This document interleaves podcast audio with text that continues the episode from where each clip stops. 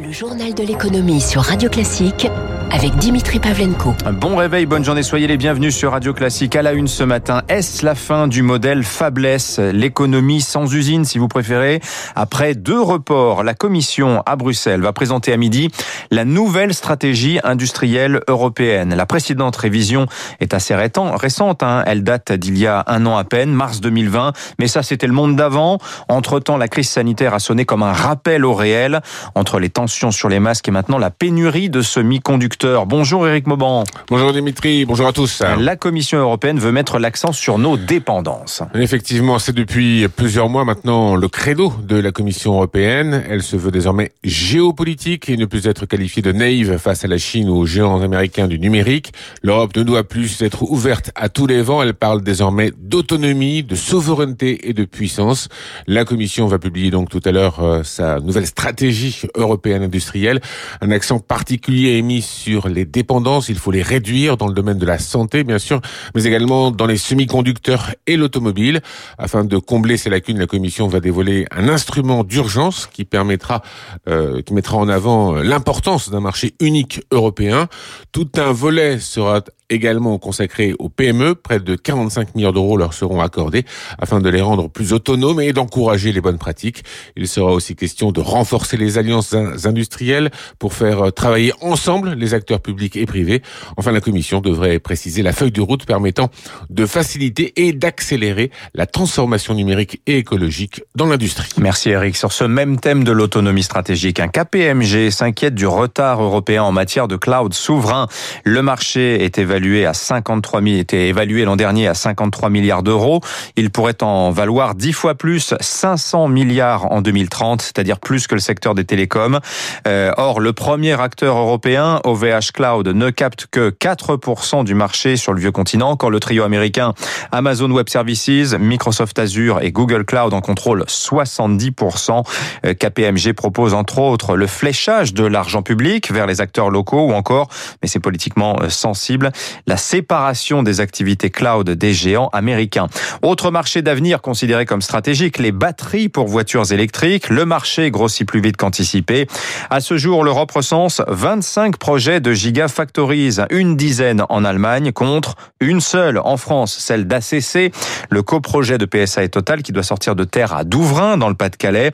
À la fin, c'est donc l'Allemagne qui gagnerait même sur les batteries. Écoutez Nicolas Meillan, il est conseiller scientifique chez France Stratégie spécialiste du transport et de l'énergie. La première, c'est que euh, l'Allemagne devrait produire quatre fois plus de voitures électriques que la France euh, à horizon 2025. Donc les fabricants s'installent en Allemagne, près de là où les voitures vont être produites.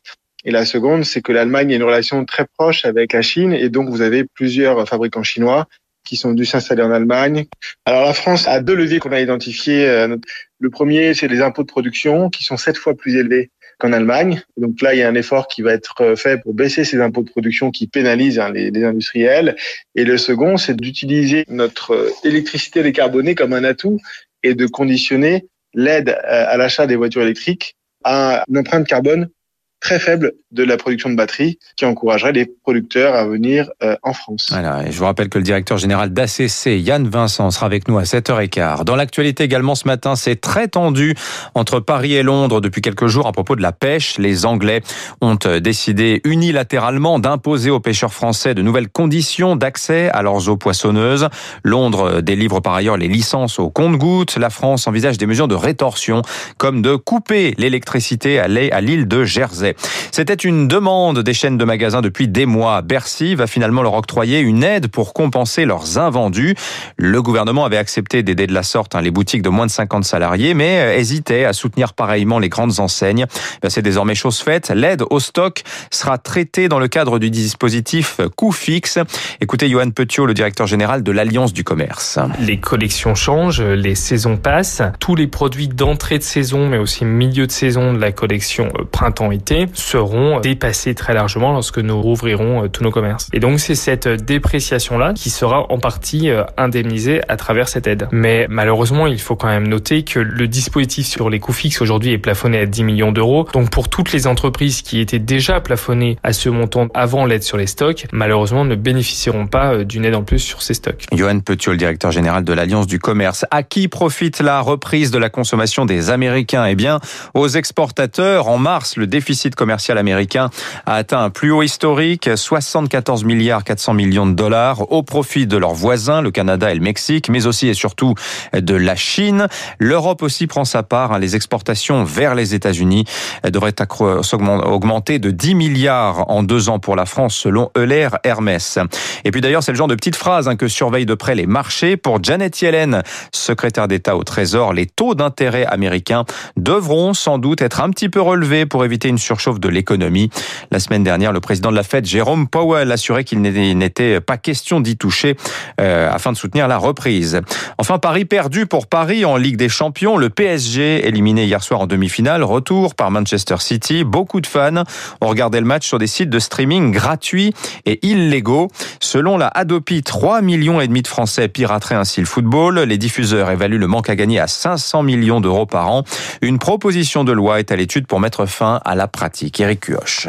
Pas d'abonnement, une qualité d'image médiocre, mais en quelques clics, vous accédez au match que vous souhaitez voir en échange de 2-3 pubs. Le streaming séduit car c'est simple et gratuit. Pierre Rondeau, économiste du sport. Le fait que depuis quelques années, on ait vu une multiplication des chaînes payantes, euh, a fait que le fan de sport se soit dit, j'ai plus envie d'être considéré comme une vache à lait et je vais me tourner vers le streaming sportif. Face au phénomène, le Parlement étudie la possibilité de déréférencer ces sites, de les effacer d'Internet dès qu'ils sont repérés, là où aujourd'hui la justice peut mettre des mois. Une mesure répressive mais insuffisante. Pour Pierre Rondeau, il faut surtout rendre les matchs financièrement accessibles. Le meilleur moyen de lutter contre ce phénomène est de soutenir l'intérêt du consommateur. Payer 80 euros par mois pour le football, c'est indécent. La future loi s'inspire de ce qu'il se fait déjà au Royaume-Uni depuis 2017, mais le déréférencement et limite effacer un lien ne coupe pas la source de la vidéo. Alain Durand, fondateur de Content Armor, spécialiste du cyberpiratage. Ça ne va pas permettre d'empêcher le pirate de refournir d'autres liens dans l'immédiat. Par contre, ça va peut-être empêcher tout à chacun d'accéder facilement au contenu pirate. Pour autant, selon une étude britannique, lors d'une vague de fermeture de sites en 2014, les abonnements sur les plateformes légales ont bondi de 7 à 12% les mois suivants. Eric Cuoche, les marchés pour finir, le CAC en repli de 0,9% hier soir, 6251 points.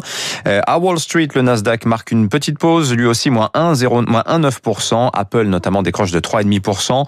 À noter les résultats de Pfizer, les trimestriels. Le groupe prévoit de vendre cette année pour 26 milliards de dollars de son Comirnaty, son vaccin anti-Covid. 6h40.